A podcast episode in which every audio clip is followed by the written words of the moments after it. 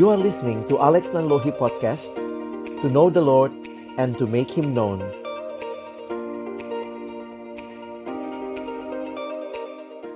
Baik, mari kita sebelum membaca merenungkan firman Tuhan, kita bersatu di dalam doa. Kita berdoa. Bapa Surgawi, kami datang dalam ucapan syukur malam hari ini, karena sungguh Engkau baik dan Engkau menyatakan kebaikan-Mu di dalam kehidupan kami. Kembali kami bersyukur untuk semua hal yang Tuhan nyatakan di dalam hidup kami, secara khusus di hari perhentian ini. Kami boleh beribadah, memuji, memuliakan nama-Mu, dan tiba waktunya juga bagi kami untuk membuka firman-Mu ya Tuhan. Karena itu kami mohon waktu kami membuka firman-Mu, bukalah juga hati kami. Jadikanlah hati kami seperti tanah yang baik, supaya ketika benih firman Tuhan ditaburkan, boleh sungguh-sungguh berakar, bertumbuh, dan juga berbuah nyata di dalam kehidupan kami. Berkati baik hamba-Mu yang menyampaikan firman, setiap kami yang mendengar. Tuhan, tolonglah kami semua, agar kami bukan hanya menjadi pendengar-pendengar firman yang setia, tapi mampukan dengan kuasa dari Roh-Mu yang kudus, kami dimampukan menjadi pelaku-pelaku firman-Mu di dalam kehidupan kami, di dalam masa muda kami. Bersabdalah ya Tuhan, kami anak-anak-Mu sedia mendengarnya. Di dalam satu nama yang kudus, nama yang berkuasa, nama Tuhan kami Yesus Kristus, kami menyerahkan pemberitaan firman-Mu. Amin. Shalom, selamat malam teman-teman yang dikasihi Tuhan. Pertama-tama saya bersyukur kepada Tuhan buat kesempatan ini, boleh melayani saudara sekalian, dan secara khusus juga untuk teman-teman pengurus, anggota, alumni P M K F K M Unhas. Selamat mensyukuri anugerah Tuhan, kesetiaan Tuhan, tiga puluh satu tahun pelayanan yang sudah Tuhan berikan untuk P M K F K M Unhas. Dan hari ini sama-sama kita mau merenungkan kebenaran firman Tuhan, merefleksikan apa yang sudah kita lalui sejauh ini. Tema yang hari ini dipilih adalah Countless Blessings ya. Dan kita nanti sama-sama akan membaca dan merenungkan kebenaran firman Tuhan.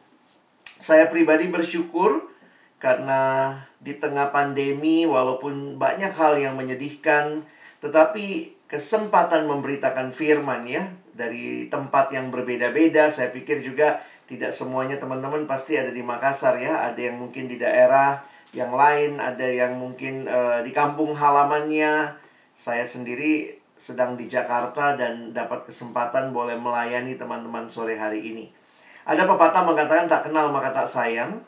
Sedikit perkenalan, saya Alex Nanlohi. Saat ini saya melayani di pelayanan Perkantas di Jakarta. Dan uh, satu hal tentang Makassar, saya ini kampung halaman juga ya. Saya lahir besar di Makassar sampai S M A, lalu kuliah saya ke Jakarta. Jadi uh, masih bisa jilogat begitu ya. Bersyukur buat kesempatan hari ini boleh sharing dengan teman-teman sekalian.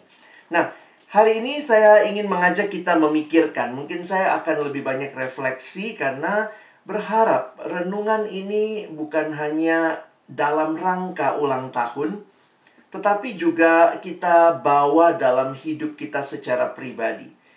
Mengapa? Karena tentunya P M K F K M Unhas tidak, tidak hanya bicara organisasinya, tetapi setiap individu di dalamnya. Yang sama-sama kita rindukan sekali lagi boleh mengalami anugerah Tuhan melalui pemberitaan firman sore hari ini. Nah teman-teman yang dikasihi Tuhan, kehidupan di dalam dunia ini adalah kehidupan yang jujur ya, sangat cepat, serba cepat. Memang ketika terjadi pandemi banyak hal yang seolah-olah melambat begitu ya. Tapi semboyannya dunia itu ya seperti itu, terus cepat-cepat begitu ya. Sehingga ada yang mengatakan uh, ini yang dicari ya, yang paling cepat, yang paling-paling-paling ya, paling cepat, paling tinggi, uh, paling kuat begitu. Nah, di tengah-tengah situasi seperti itu, kalau kita berbicara tentang ayo melambat begitu ya. Nah, saya ingin hari ini kita uh, slow down. Ada kalimat yang menarik, life is not a race, slow down. Ya tentu untuk beberapa orang yang senang dengan produktivitas, apa sih maksudnya ya. Tapi saya ingin bicara ini juga untuk kerohanian kita. Ya, di dalam kehidupan rohani, we need to slow down. Life is not a race, life is a journey. Dan kalau life is not a race, then life is a journey, then find joy in a journey. Atau lebih khusus lagi kita harus menyatakan, it's a journey with God. Hidup adalah sebuah perjalanan bersama dengan Tuhan. Teman-teman, kenapa kita harus melambat begitu ya? Kenapa kita harus berhenti sejenak? Karena dalam hidup itu sebenarnya yang paling tepat bukan terus maju ya, tapi juga ada waktu waktu kita berhenti. Ada waktu-waktu kita melambat. Teman-teman pernah nonton kejuaraan mobil balap gitu ya? Ya, kalau kita lihat begitu, uh, mungkin ada yang tahu gambar ini. Jadi dalam putaran kesekian biasanya dia akan masuk ke yang namanya pit stop. Ya, pit stop itu dengan cepat bannya diganti, mesinnya apa sorry uh, apa minyaknya biasanya seperti itu, dan itu dilakukan se- supaya apa? Supaya bisa melaju lagi begitu ya. Saya pikir penting nih kita dalam hidup punya waktu-waktu seperti kita masuk ke pit stop begitu ya. Nah, ada satu kalimat menarik yang saya selalu ingatkan pada orang-orang yang saya layani maupun juga kepada diri sendiri. Walaupun tidak mudah ya, kita harus punya spiritualitas pit stop. Maksudnya apa? It's the stop that keeps you going. Teman-teman, sebenarnya hidup yang terus maju itu hanyalah ketika ada waktu-waktu dia berhenti sejenak untuk kemudian melangkah maju. Waktu berhenti apa yang dilakukan? Saya pikir bisa macam-macam ya. Ada yang melakukannya dalam bentuk retret, menarik diri dari kegiatan, kebiasaan, rutinitas, lalu kemudian merenungkan ulang, dan kemudian merencanakan apa yang ke depan. Dan saya pikir hidup harus seperti itu, secara khusus dalam hidup kerohanian kita. Dan yang menarik sebenarnya kesempatan ulang tahun, teman-teman ya. Kesempatan ulang tahun itu sebenarnya kesempatan yang baik untuk berhenti sejenak. Berhenti sejenak, menoleh ke belakang, melihat apa yang sudah dilalui sejauh ini, dan kemudian juga melihat ke depan, merencanakan atau mulai punya tekad yang baru untuk hal ke depan. Dan tentunya saya pikir sih bukan cuma lihat belakang, lihat depan gitu ya. Tapi saya senang dengan satu perspektif, mari belajar juga lihat ke atas ya. Lihat ada Allah di dalam hidup kita. Let us stop, reflect, and give it to God. Give our life to God.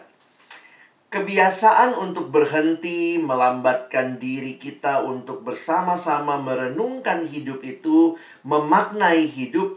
Saya pikir ini jadi perjalanan penting bagi hidup setiap kita yang ada di dalam Tuhan. Apa yang menarik biasanya di saat-saat kita berhenti? Waktu kita berhenti sejenak, kita merenungkan, kita pun mensyukuri apa yang sudah Tuhan nyatakan dalam hidup kita. Ada satu sikap hidup yang penuh dengan gratitude atau ucapan syukur. Sebuah kutipan dari David Mathis mengatakan, God created humanity for gratitude. You exist to appreciate God. Teman-teman, sebenarnya waktu saya merenungkan akan hal ini, kenapa kita harus bersyukur? Sebenarnya ucapan syukur itu seperti apa sih? Lalu kalimat ini jadi menarik, karena Allah menciptakan kita, dan dia menciptakan kita untuk bersyukur katanya ya. Karena ini mengingatkan bahwa sebenarnya ada Allah di dalam hidup kita. Kalimat lain mengatakan demikian. Jadi ucapan syukur itu mengalir dari hati yang mengalami pertolongan Tuhan. Jadi hanya orang-orang yang sebenarnya sungguh-sungguh mengalami pertolongan Tuhan, kehadiran Tuhan dalam hidupnya lah yang akan mampu bersyukur. Kira-kira seperti itu ya teman-teman ya. Dan hari ini ayat kunci yang mau kita sama-sama pikirkan, renungkan, ayat emasnya, temanya yang diangkat oleh pengurus adalah Mazmur empat puluh ayat enam. Mazmur empat puluh ayat enam, coba perhatikan ya. Kalau ini ayat enam berarti di atasnya ada ayat. Oh ya, anak T K juga tahu ya, ayat satu sampai ayat yang ke lima. Lalu di bawahnya ada ayat berapa? Ada ayat tujuh dan seterusnya. Kalau kalian lihat, Mazmur empat puluh itu sampai ayat delapan belas. Di atasnya ada lima ayat, di bawahnya ada sekian ayat, ayat tujuh sampai ayat yang ke delapan belas.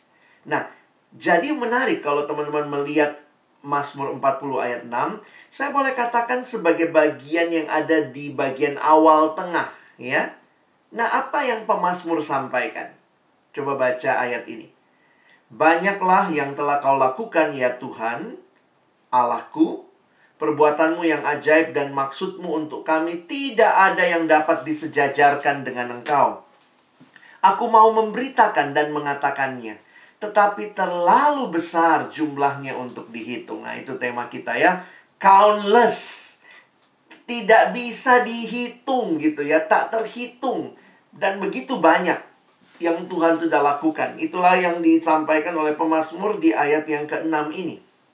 Banyak yang telah kau lakukan ya Tuhan Allahku. Nah teman-teman, apa yang menarik tentang hidup ya?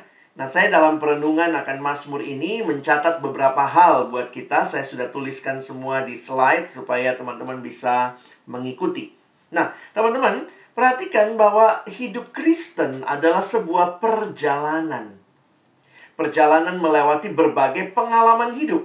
Nah, menarik sekali dalam pengalaman hidup ada pergumulan, lalu kemudian nanti ada kelepasan dari pergumulan, kemudian ada pujian syukur maksudnya ya kepada Allah, lalu kembali lagi, ngalamin ada pergumulan lagi, dan seterusnya. Jadi menarik ya kalau kita memperhatikan hidup kita, hidup kita adalah rangkaian yang, yang menarik memang adalah sebuah perjalanan dan perjalanan bersama Tuhan. Ada pengalaman hidup yang menyedihkan, ada pengalaman hidup yang indah, dan itu silih berganti. Nah, ini menarik sekali ya. Tuhan tidak pernah menciptakan kita untuk mengalami hidup tanpa pergumulan. Tidak ada hidup seperti itu. Kalau teman-teman mau hidup tanpa pergumulan, wow. Baca di Alkitab, nggak ada hidup seperti itu. Yesus aja teladan utama kita ngalamin pergumulan kok. Jadi ini membuat kita menyadari bahwa sebenarnya keindahan hidup bukanlah kalau ada kalau tidak ada pergumulan. Hidup yang indah bukan hidup tanpa pergumulan. Karena realitanya hidup pasti ada pergumulan. Lalu apa bedanya? Kehidupan kita dengan kehidupan orang lain yang tidak mengenal Tuhan, yang membedakan adalah kehadiran kehadiran Tuhan. Kehadiran Tuhanlah yang memastikan bagi kita bahwa itu hidup yang indah. Sehingga meskipun ada pergumulan, tetapi kehadiran Tuhan memberikan ketenangan. Kehadiran Tuhan memberikan kepada kita jaminan dan pengharapan untuk terus maju. Nah, teman-teman, coba lihat ya. Ayat yang keenam tadi luar biasa kan? Wah, banyak hal yang telah kau lakukannya Tuhan, terlalu besar jumlahnya. Kalau kita menghayati ayat ini di luar konteksnya, kayaknya pemazmur, kira-kira kalian bayangkan ngalamin apa nih? Wah, perbuatanmu ajaib, maksudmu bagi kami. Apa kira-kira yang dialami pemazmur ya? Sekilas kita pikir, wah pasti dia baru menang lotre ya. Baru menang uh, lotre, dapat hidup yang nyaman, hidup yang enak, sehingga dia bisa ngomong, banyak yang telah kau lakukan, begitu besar, aku ingin memberitakannya. Tapi coba lihat sebentar. Coba lihat sebentar Ayat satu sampai ayat lima. Jangan lupa ya, tadi ayat enam ya. Ayat satu sampai ayat lima, apa sih yang dia sampaikan? Teman-teman, saya bacakan bagi kita. Coba diikuti ya. Lihat ada di screen. Aku sangat menanti-nantikan Tuhan. Lalu ia menjenguk kepadaku dan mendengar teriakku minta tolong. Ia mengangkat aku dari lobang kebinasaan, dari lumpur rawa. Ia menempatkan kakiku di atas bukit batu, menetapkan langkahku. Ia memberikan nyanyian baru dalam mulutku untuk memuji Allah kita. Banyak orang akan melihat melihatnya dan menjadi takut, lalu percaya kepada Tuhan. Berbahagialah orang yang menaruh kepercayaannya pada Tuhan, yang tidak berpaling kepada orang-orang yang angkuh atau kepada orang-orang yang telah menyimpang kepada kebohongan. Apa bayangan kita dengan pengalaman pemazmur? Apakah pemazmur mengalami hidup tanpa pergumulan? Tidak, ya. Perhatikan ayat tiga itu. Gambarannya adalah ia mengangkat aku dari lobang kebinasaan, dari lumpur rawa. Jadi teman-teman yang dikasihi Tuhan, penghayatan pemazmur terhadap pergumulan hidup yang dia alami. Ada yang mengatakan mungkin ini dosa pribadinya dia, atau ada yang mengatakan mungkin juga ini adalah jerat dari orang-orang yang memusuhi pemazmur. Ingat, ini adalah Daud, di ayat pertama dinyatakan itu. Maka kalau kalian memperhatikan, ketika dia menjabarkan ini semua, apa yang dia alami bukan hidup tanpa pergumulan, teman-teman, tetapi hidup yang di tengah pergumulan dia menikmati pertolongan demi pertolongan dari Allah.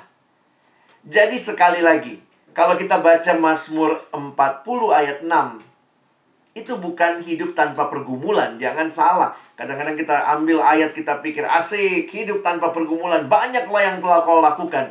Kalau sudah baca ayat satu sampai lima, maka apa artinya banyaklah yang telah kau lakukan? Banyaklah yang telah kau lakukan bukanlah hidup tanpa pergumulan. Sekali lagi, banyak yang telah kau lakukan ya Allah di tengah-tengah hidupku yang penuh pergumulan ini.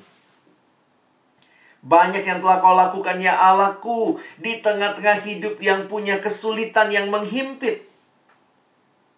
Jadi yang menarik kalau teman-teman memperhatikan ayat-ayat ini, ayat enam tidak datang langsung serta-merta dari hidup yang nyaman, aman, tentram, tanpa pergumulan.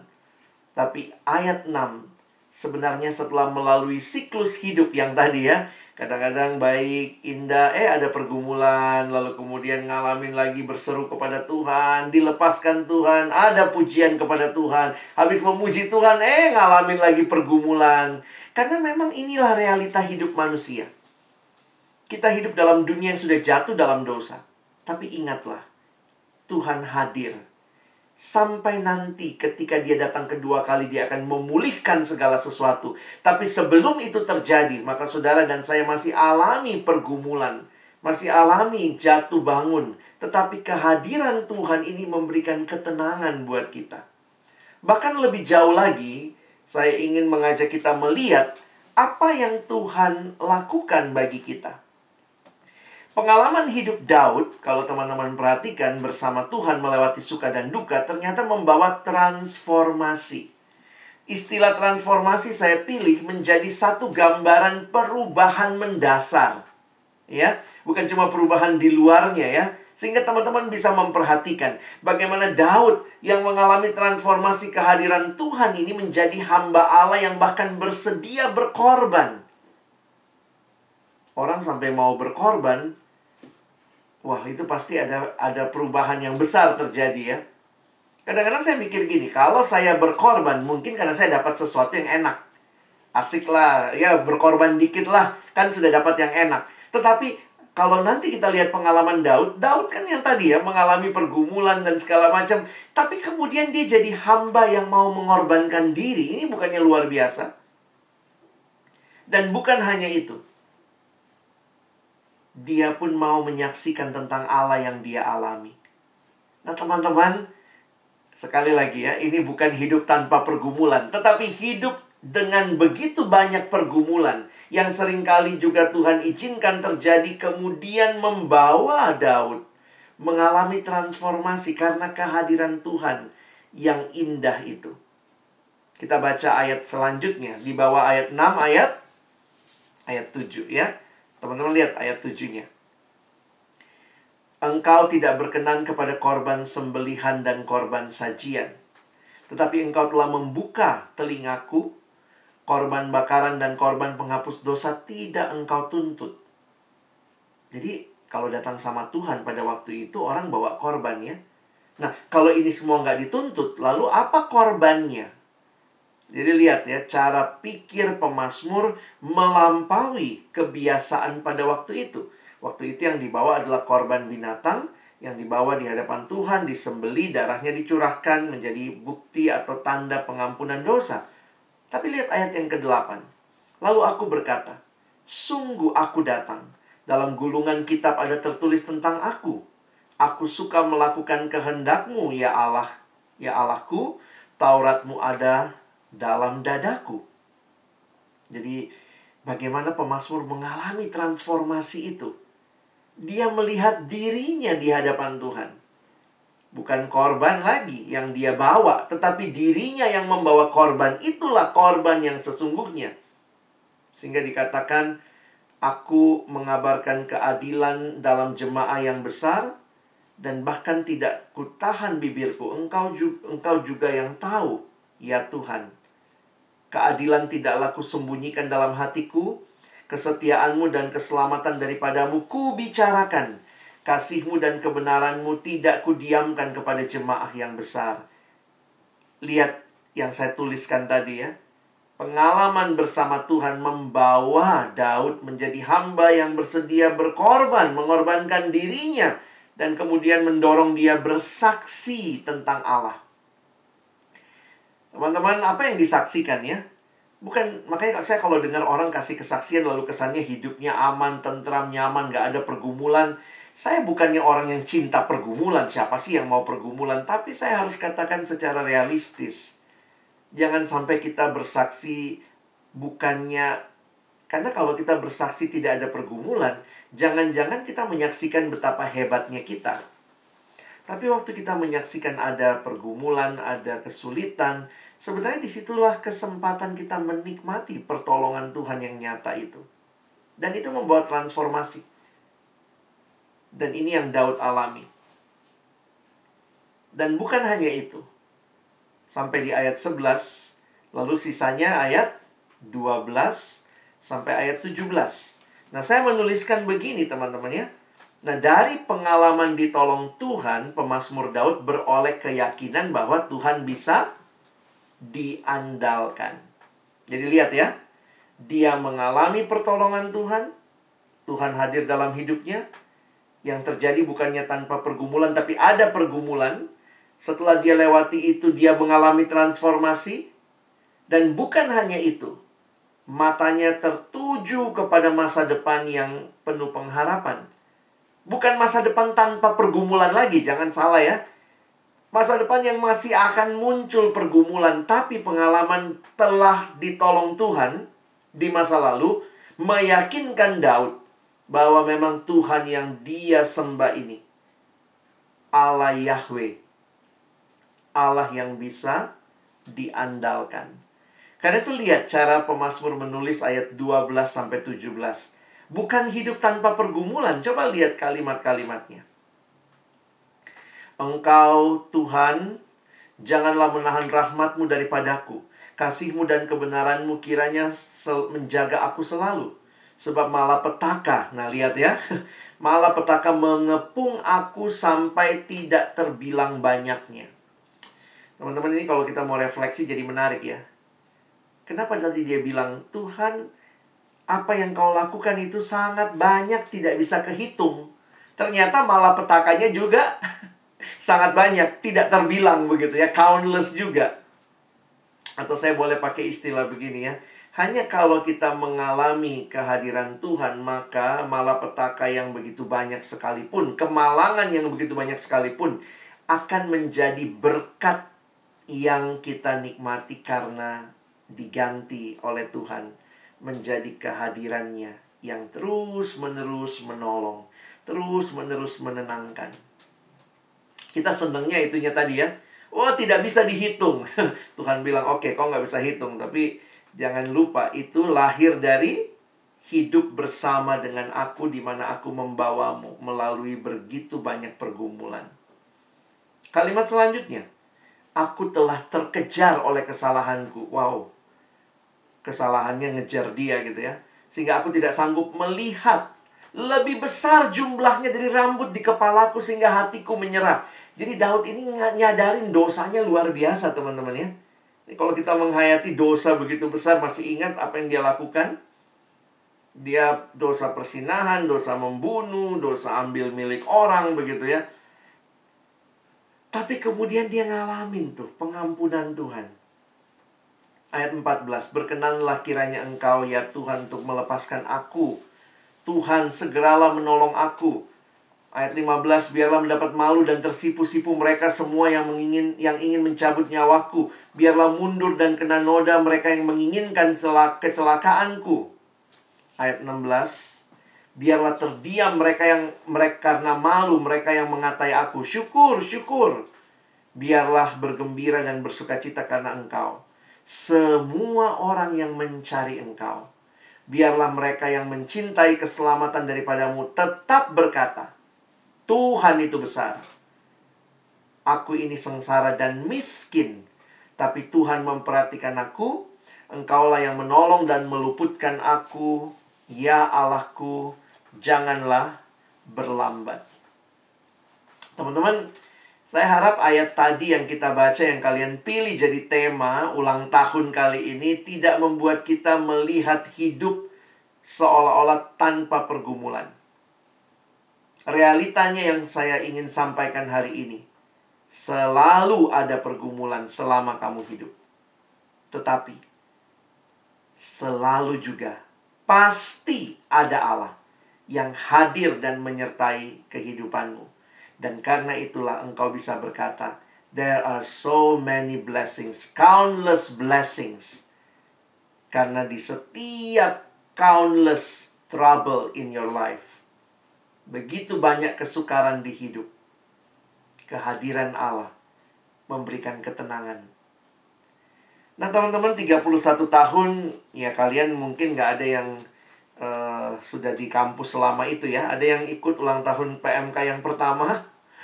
Kamu setua apa begitu ya. Mungkin alumni ada lah ya yang pernah ikut yang pertama, yang memulai pelayanan ini.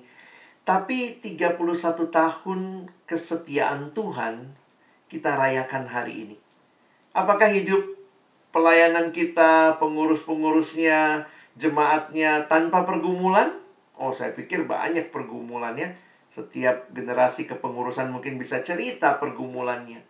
Tapi saya juga ingin mendengar ya cerita-cerita tentang kehadiran Allah yang memberikan kekuatan, kehadiran Allah yang memberikan pengampunan satu sama lain ketika kita berselisih.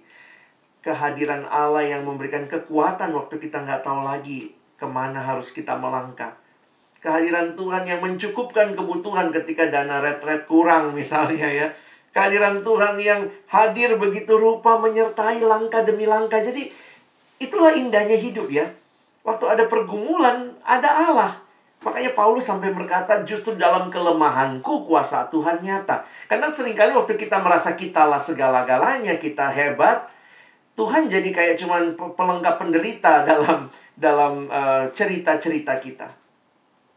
Apa yang Daud saksikan? Waktu dia berkata berka, dua kali tadi digilangnya, kepada jemaah yang besar, kepada jemaah yang besar. Apa yang dia sampaikan? Dia bukan mengeluh saja, aku begini, aku begini, aku begini. Bukan hanya dia mengeluh, tetapi lihat yang dia sampaikan adalah Tuhan itu besar. Karena Tuhan itu besar, maka berkat Tuhan itu keluar dari Allah yang besar itu. Teman-teman, kadang-kadang kita lebih senang sama berkat Tuhan ya. Kita lupa Tuhan sang pemberi berkat. Nah, ini harus kita ingat ya. Kadang-kadang memang kita fokusnya sama berkat Tuhannya. Tapi saya selalu ingat juga ya, orang Kristen jangan cuma minta diberkati, diberkati, diberkati. Mari berdoa, Tuhan jadikan aku berkat. Karena sebenarnya berkat terbesar dalam hidup kita adalah kehadiran Tuhan sang pemberi berkat. Dan kalau kau bersama dengan Tuhan sang pemberi berkat, maka doamu harusnya bukan berkati aku, ya udah dapat berkat terbesar. Maka doamu dan doaku adalah, Tuhan tolong kami memberkati orang lain, tolong jadi berkat bagi sesama, tolong jadi kesaksian yang nyata bagi dunia ini. Terlalu kecil, terlalu sepele, kata anak sekarang receh banget gitu ya, kalau doanya cuma minta diberkati, doanya cuma minta diberkati. Tapi karena engkau sudah mengalami berkat yang terbesar, yaitu Allah itu sendiri. Daud bisa sampai kepada pengertian itu ya. Dia nggak bilang e, berkat Tuhan besar. Enggak, Tuhan itu besar. Bukan berkatnya, Tuhannya jauh lebih besar daripada berkatnya. Dan karena Tuhan itu besar, tidak ada hal lain yang Daud bisa kerjakan selain menyatakan kebesaran Tuhan kepada sesama. Teman-teman, saya mau coba refleksikan beberapa bagian penutup. Ya, biasanya memang situasi seperti ini kan menolong kita mengucap syukur ya. Mengucap syukur, have a thankful heart. Apa sih manfaat kita mengucap syukur? Situasi ulang tahun seperti ini, kita menghitung berkat-berkat Tuhan, kita menghitung lebih jauh lagi kehadiran Tuhan di setiap generasi, dari mulai tahun pertama ada P M K. Terima kasih Tuhan, Engkau hadir karena itu ada pengampunan, Engkau hadir karena itu ada berkat, Engkau hadir karena itu uang retret cukup, Engkau hadir. Jadi berkat besarnya bukan uang retretnya, tapi Tuhan yang hadir, makanya uangnya cukup begitu ya. Cara pandangnya harusnya seperti itu. Apa manfaat mengucap syukur? Orang yang mengucap syukur itu orang yang berterima kasih. Sebenarnya orang yang tahu bahwa dia bukan sumber segala-galanya. Saya nggak tahu ya, sejak kecil kita suka diajar sama orang tua kita ya. Misalnya pas pergi ke rumahnya om, tante, dikasihlah coklat, mungkin dikasih permen waktu masih kecil ya. Lalu mama, papa mungkin kalau ini ya ngajarin, eh jangan lupa bilang apa, bilang apa? Terima kasih. Anak kecil itu suka lupa ngomong terima kasih ya. Karena anak kecil itu egoisnya luar biasa. Merasa semua punya dia. Jadi coba ya kalau ada es krim begitu ya. Kan suka gitu ya kalau anak-anak kecil ya. Kalau dia punya es krim, apa yang dia lakukan? Kalau anak kecil dia punya es krim, dia, dia kasih sama uh, temennya. Eh, eh, saya punya. Eh, eh, cuy, cuy, cuy. Kau mau, kau mau. Tapi sudah diludahin kan. Itu anak kecil. Kalau orang dewasa, dia akan belajar untuk melihat. Iya ya, dari siapa ini? Jadi memang menarik nih ya, cara pandang memang perlu kita miliki. Makanya saya menuliskan manfaat mengucap syukur adalah memberikan kesadaran akan keterbatasan kita. Kita bukan sumber. Dan karena itu memberikan juga kepada kita sikap untuk terus bergantung kepada Allah. Jadi mari kita belajar mengucap syukur. Dengan begitu banyaknya berkat yang Tuhan berikan, itu menolong kita untuk terus menyadari terbatasnya kita dan betapa luar biasanya Allah. Makanya ucapan syukur itu sebenarnya harus lahir bukan hanya dari berkat Tuhan. Nah, kenapa saya mengatakan begitu? Ada satu buku yang saya kutip, kalimatnya menarik sebenarnya, memberikan perenungan yang lebih dalam ya. Gratitude is a loving and thankful response towards God for His presence with us and within this world. Menarik sekali buku ini dalam uh, definisi tentang ucapan syukurnya dalam kalimat ini. Mau mengatakan bahwa ucapan syukur itu adalah sebuah uh, kasih dan uh, apa ya pernyataan terima kasih kepada Allah. Kepada Allah atas apanya? Kadang-kadang kan kita terima kasih Tuhan untuk berkat-Mu, terima kasih Tuhan untuk hujan ya, terima kasih Tuhan untuk uang kuliah cukup, terima kasih Tuhan. Kita bisa begitu gampang berterima kasih untuk berkat Tuhan. Tapi lihat kalimat selanjutnya. Though blessing can move us into gratitude, meskipun memang berkat-berkat Tuhan itu bisa mendorong kita bersyukur, tetapi it's not at the root of a thankful heart. Tapi dia mengatakan sebenarnya bukan itu dasarnya dari hati yang bersyukur.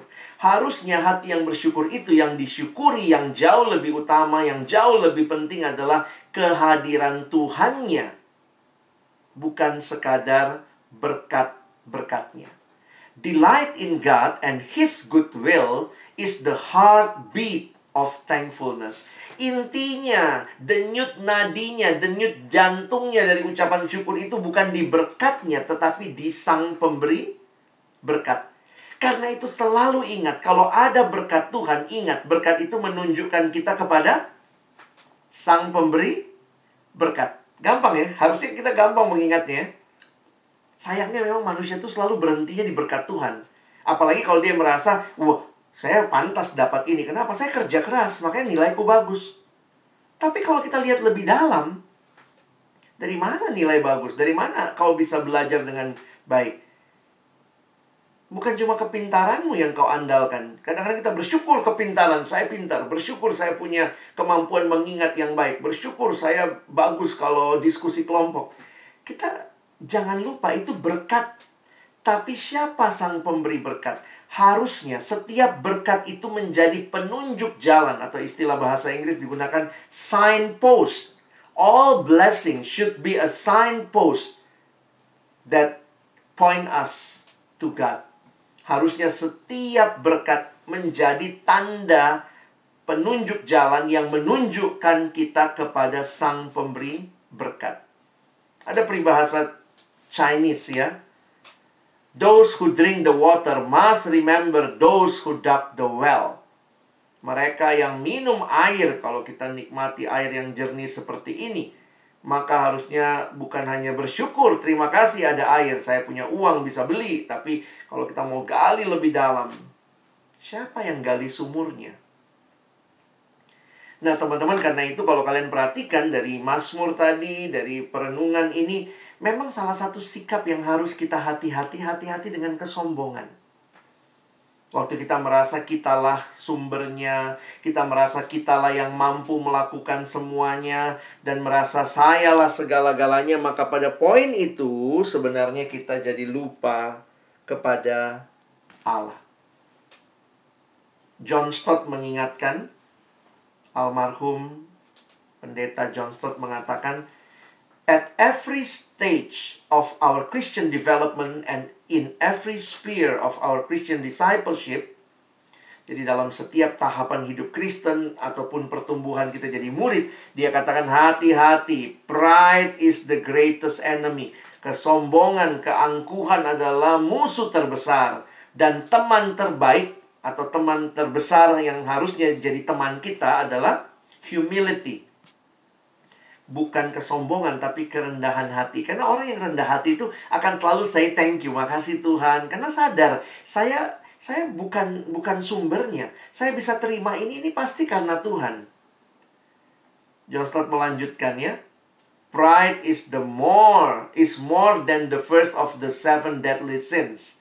Jadi kan biasanya ada itu tujuh dosa maut ya. Kan yang pertama itu adalah kesombongan. Tetapi dia mengatakan sebenarnya ini bukan cuma yang Ke, pertama dari tujuh, tapi inilah dasar dari tujuh itu. Inilah esensi dari semua dosa. Sejak di Taman Eden, apa yang terjadi? Manusia berontak kepada Allah. Manusia merasa, saya bisa jadi Allah. Sombong. Dilanjutkan oleh ini seorang bernama C J Mehani. Dia mengatakan, pride is when sinful human beings aspire to the status and position of God and refuse to acknowledge their dependence upon Him. Kesombongan adalah ketika manusia berdosa mulai lupa diri, lupa posisinya, menolak Tuhan, lupa siapa Tuhan, dan merasa dirinya lah segala-galanya dan tidak mau bergantung kepada Tuhan. Jadi teman-teman, eh, saya harap ke depan ketika baik P M K F K M maupun kalian sebagai pribadi yang Tuhan hadirkan di kampus, dalam kehidupanmu, dalam nanti pekerjaanmu, hati-hati dengan kesombongan. Belajar terus bersyukur. Jangan kau pikir gampang lah kak, pasti saya bisa bersyukur terus. Teman-teman jangan lupa loh. Banyak alumni mungkin ketika dia sudah punya semuanya, lupa bersyukur. Dia rasa kenapa saya punya ini, punya itu. Ya saya kerja keras. Dan itu sebenarnya titik-titik awal kejatuhan, kehancuran. Karena itu, kalimat ini, Christians are thankful for all God's gift, especially His eternal gift. Kadang-kadang kita cuma lihat berkat-berkat yang sekarang, tapi sebenarnya ucapan syukur kita juga atas berkat-berkat yang kekal, hidup kekal yang Tuhan berikan. Nah, jadi eh, manfaat mengucap syukur membuat kita nggak lupa diri. Orang yang nggak bersyukur mulai lupa diri. Dan ucapan syukur juga mengingatkan kita. Jadi sebenarnya tadi saya katakan, pertama ya, ucapan syukur itu mengingatkan akan diri kita, siapa kita, tapi juga pada saat yang sama mengingatkan bahwa ada Allah yang mengontrol segala sesuatu. Nah, teman-teman, inilah yang kiranya bisa juga jadi kesaksian kita, bahwa Allah itu besar, dan Allah yang besar itu berkarya dalam hidup kita. Bukan berarti semua hal kita tahu. Bukan berarti semua hal bisa kita jelaskan. Teman-teman, saya harus katakan buat teman-temannya, di tengah-tengah pergumulan hidup, banyak hal yang kita nggak bisa jelaskan. Banyak hal yang kita nggak tahu dengan tuntas kenapa hal ini terjadi. Tetapi, ketenangan dalam hidup itu dari mana? Nah, saya mengutip kalimat seorang bernama Paul David Tripp.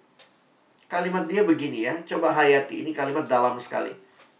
Your rest is not to be found in figuring your life out, but in trusting the one who has it all figure out for your good and his glory. Ketenanganmu bukanlah ditemukan di dalam kamu menjelaskan semua hal dalam yang terjadi dalam hidupmu. Tetapi ketenanganmu di dalam keyakinan percaya kepada Dia, Tuhan, yang sudah merencanakan hidupmu dengan indah. Jadi teman-teman, uh, saya saya menyadari hal ini nggak mudah ketika memang banyak perga, pe, pengalaman dalam hidup ya. Salah satunya ketika seorang teman saya datang dan dia cerita gitu ya. Maksudnya uh, bukan cerita, pagi-pagi dia telepon waktu itu. Lex, doain mama saya meninggal. Wah, kaget kita ya, mamanya masih sehat-sehat kemarin-kemarin ya. Ini teman persekutuan juga. Terus kemudian waktu saya tanya, meninggal kenapa? Sakit? Enggak, dibunuh. Waduh. Ternyata mamanya dibunuh, dan yang bunuh itu teman-teman adalah omnya sendiri. Jadi mamanya mungkin eh, omnya datang mau pinjam duit, nampaknya mamanya mungkin ngomongnya agak kasar, lalu omnya marah. Jadi dalam perjalanan keluar di lewat garasi, mamanya kayaknya bukain pintu garasi, lalu omnya eh, nusuk mamanya dari belakang. Mamanya meninggal di garasi, kehabisan darah, dan ketahuan lah ya, omnya ketahuan. Dan teman saya bilang, apa yang Tuhan mau? Ada apa sih yang Tuhan rencanakan? Teman-teman, dalam hidup seringkali memang kita nggak bisa jelaskan tuntas, apa sih Tuhan, kenapa ini begitu buruk yang terjadi menurut pemikiran kita. Makanya ketenangan kita bukanlah dari penjelasan. Kita selalu kan nuntutnya penjelasan. Tuhan jelaskan kenapa ini terjadi. Tuhan jelaskan kenapa ini terjadi. Tapi kalimat ini membuat saya menyadari bahwa yang tahu dengan tuntas itu cuma Tuhan. Seringkali Tuhan nggak janji ya. Atau mungkin saya pakai kalimat begini ya. Tuhan tidak pernah janji memberikan penjelasan yang tuntas untuk semua pergumulan hidup kita.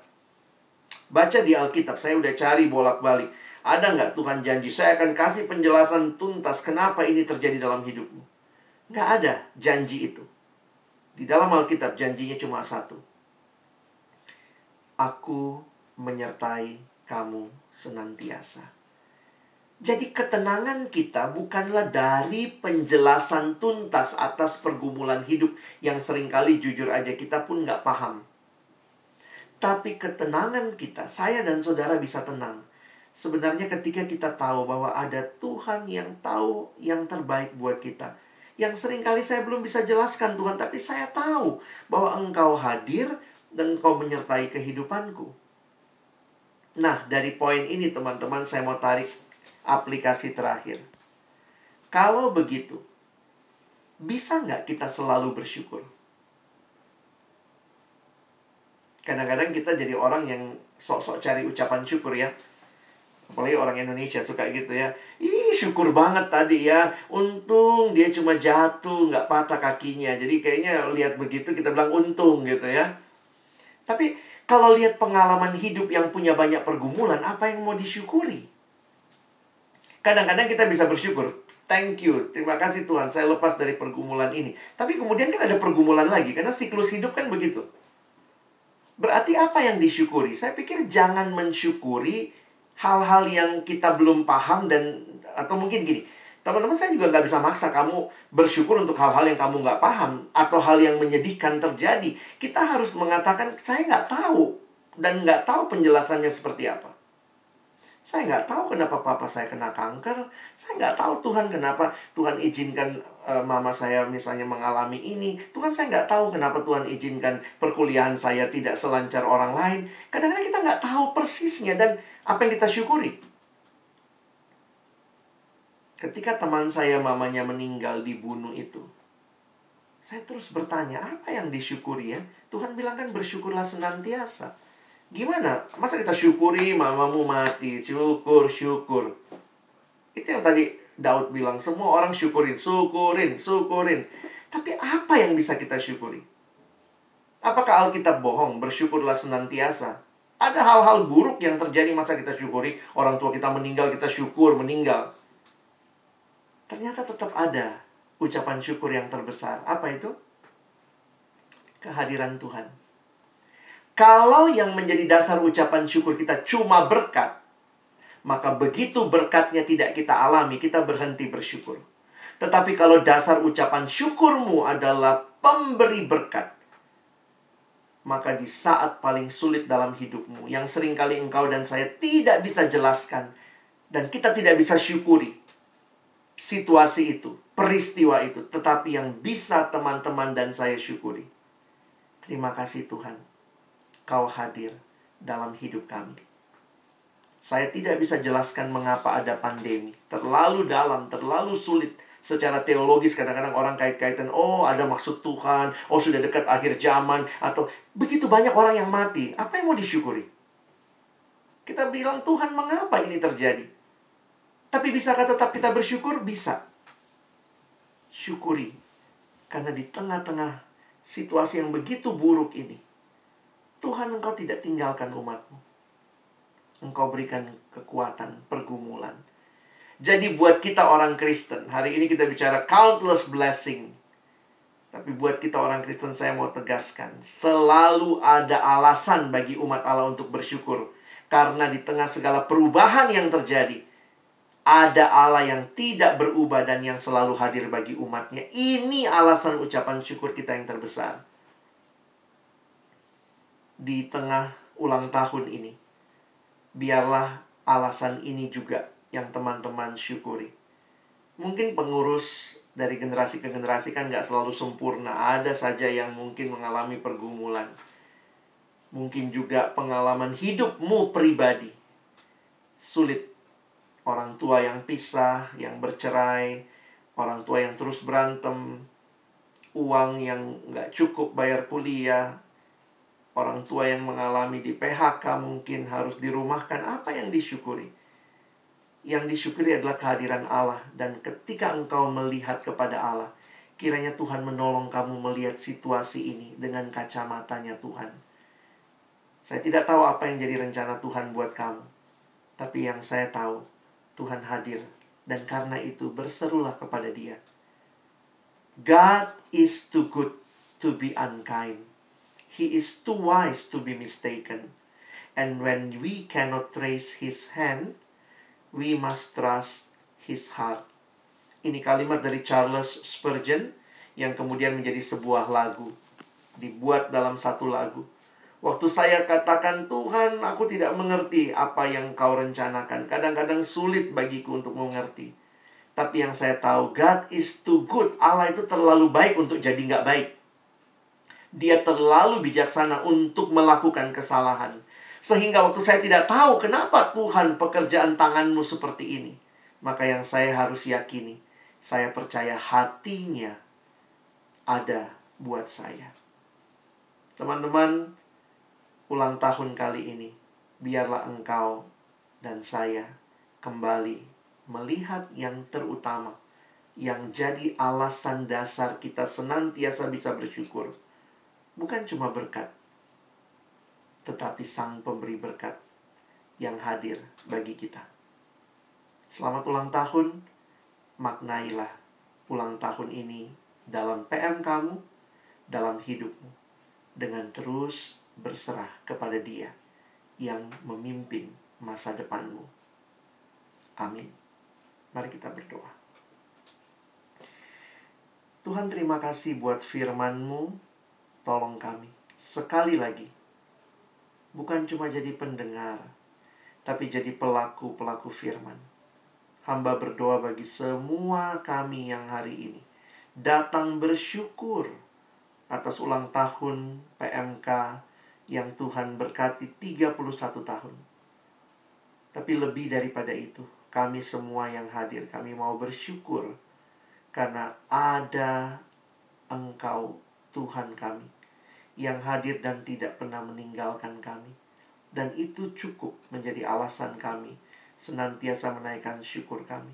Melalui pergumulan hidup yang tidak mudah, yang seringkali tidak sanggup kami jelaskan, tapi kami bisa tetap tenang karena ada Tuhan yang kami yakin terus membimbing kami. Tuhan yang punya rencana yang indah bagi kami, indah pada waktu-Mu. Kami bersyukur, berterima kasih. Dalam nama Yesus kami berdoa. Amin.